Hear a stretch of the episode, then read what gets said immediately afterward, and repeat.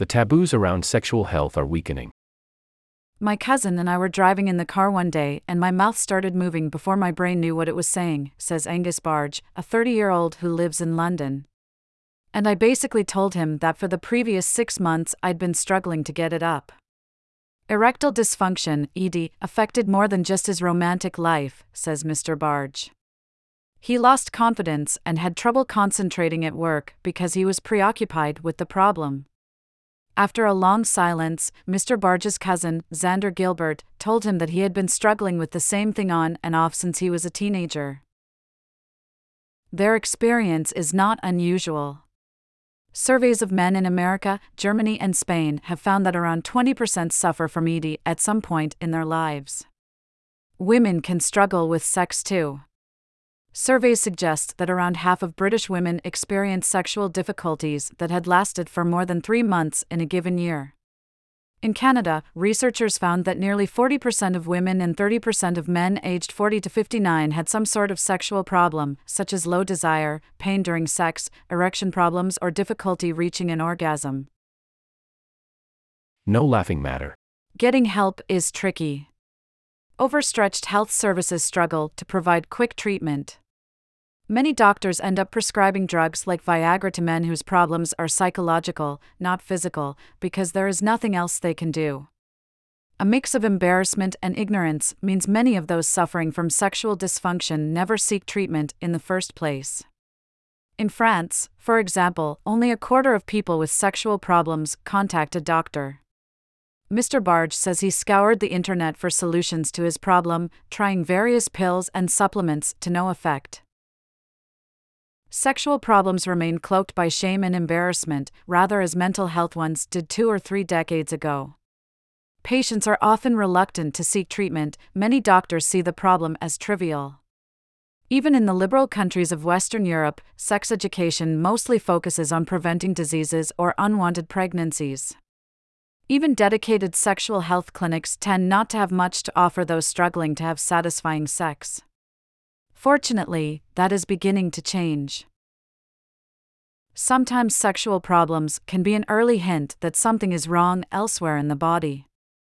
ED is often a purely psychological issue, especially in younger men. But in many cases, it is at least partly caused by a narrowing of the genital arteries. That makes it an early warning sign of possible heart trouble.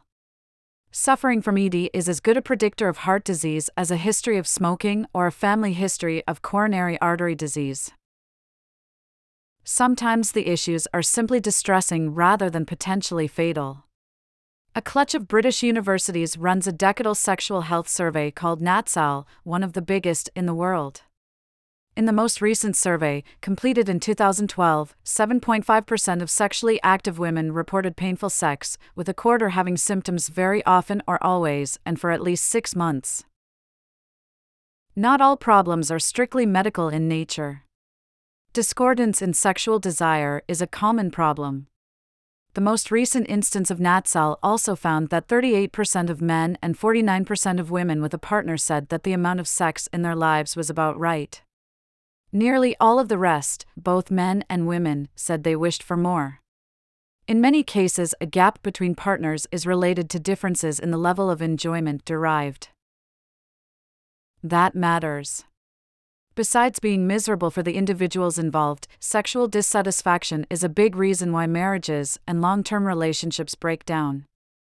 Data from places as diverse as America, Denmark, and India suggests that problems with physical or emotional intimacy are a leading cause of between 20% and 50% of divorces, which in turn often make adults poorer and children less happy. As Mr. Barge found, sexual problems can affect work, too. A study published in 2019 examined 52,000 men in countries including Brazil, China, Germany, and Spain.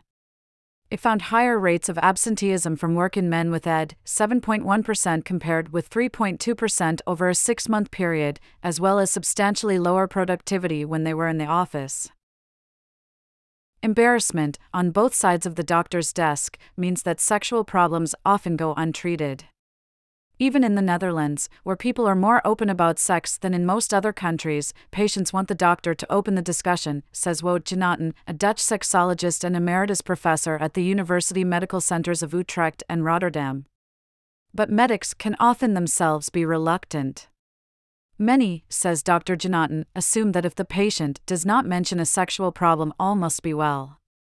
Kristen Mark, who teaches a course on sexuality to medical students at the University of Minnesota, says that a lot of time in the course is devoted to practicing plain speaking. If they are talking to a patient, we don't want them to have this awkward look on their face as if that's the first time they've ever said the word vulva. If embarrassment can be overcome, there are plenty of treatments available. Some doctors recommend a few sessions of mindfulness, a trendy sort of meditation that helps to refocus the mind away from whatever is causing anxiety. The patent on Viagra, a popular medicine for erectile dysfunction, expired in 2020, meaning cheaper, generic versions of the drug are now widely available. In women, menopause is a frequent cause of sexual problems. Women in rich countries have had access to hormone replacement therapy for many decades. Besides treating hot flushes and insomnia, it can also help relieve the sexual symptoms of menopause. Different levels of sexual desire, meanwhile, are often related to differences in the level of enjoyment derived. Another sexual health survey, this time for Indiana University, found that, in America, men have orgasms in consensual sexual encounters about 85% of the time, compared with 63% for women. The reasons for the gap are complex, but much has to do with misplaced ideas about what normal or good sex is, says Dr. Mark. Since talking frankly about sex is difficult, many people absorb tropes from Hollywood or the porn industry. Unsurprisingly, these do not translate well to real life. Letting the light in. Despite the prevalence of sexual problems, very few countries have made their treatment part of routine primary care. France stands out for its attitude to postnatal women. Childbirth can wreak havoc with a woman's pelvic floor muscles.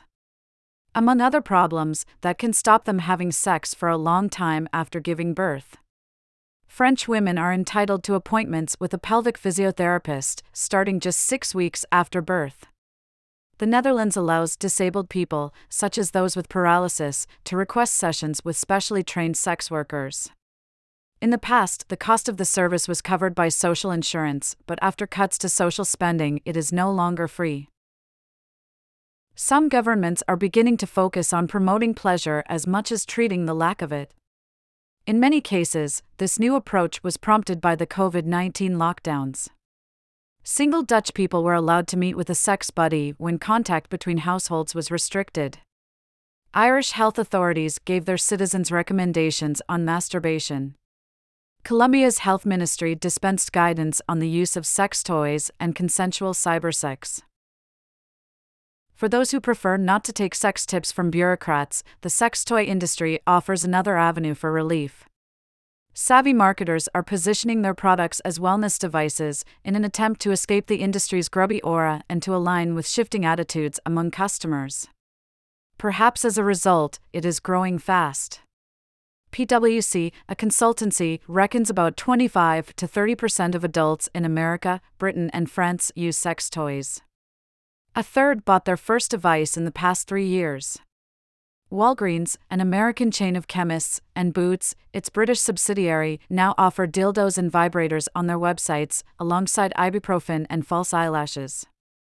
PwC puts the size of the global market at $19 billion in 2021, up from $11 billion in 2016, making it roughly as big as the market for hairstyling products.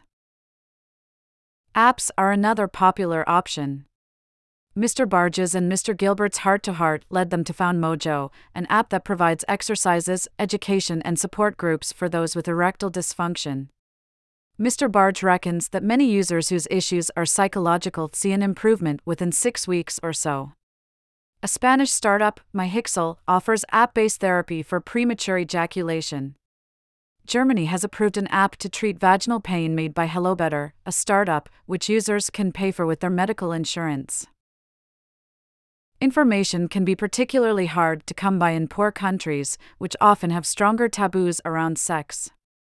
An Indian website called Agents of Ishq, started by Paromita Vohra, a filmmaker, is one attempt to fill that gap.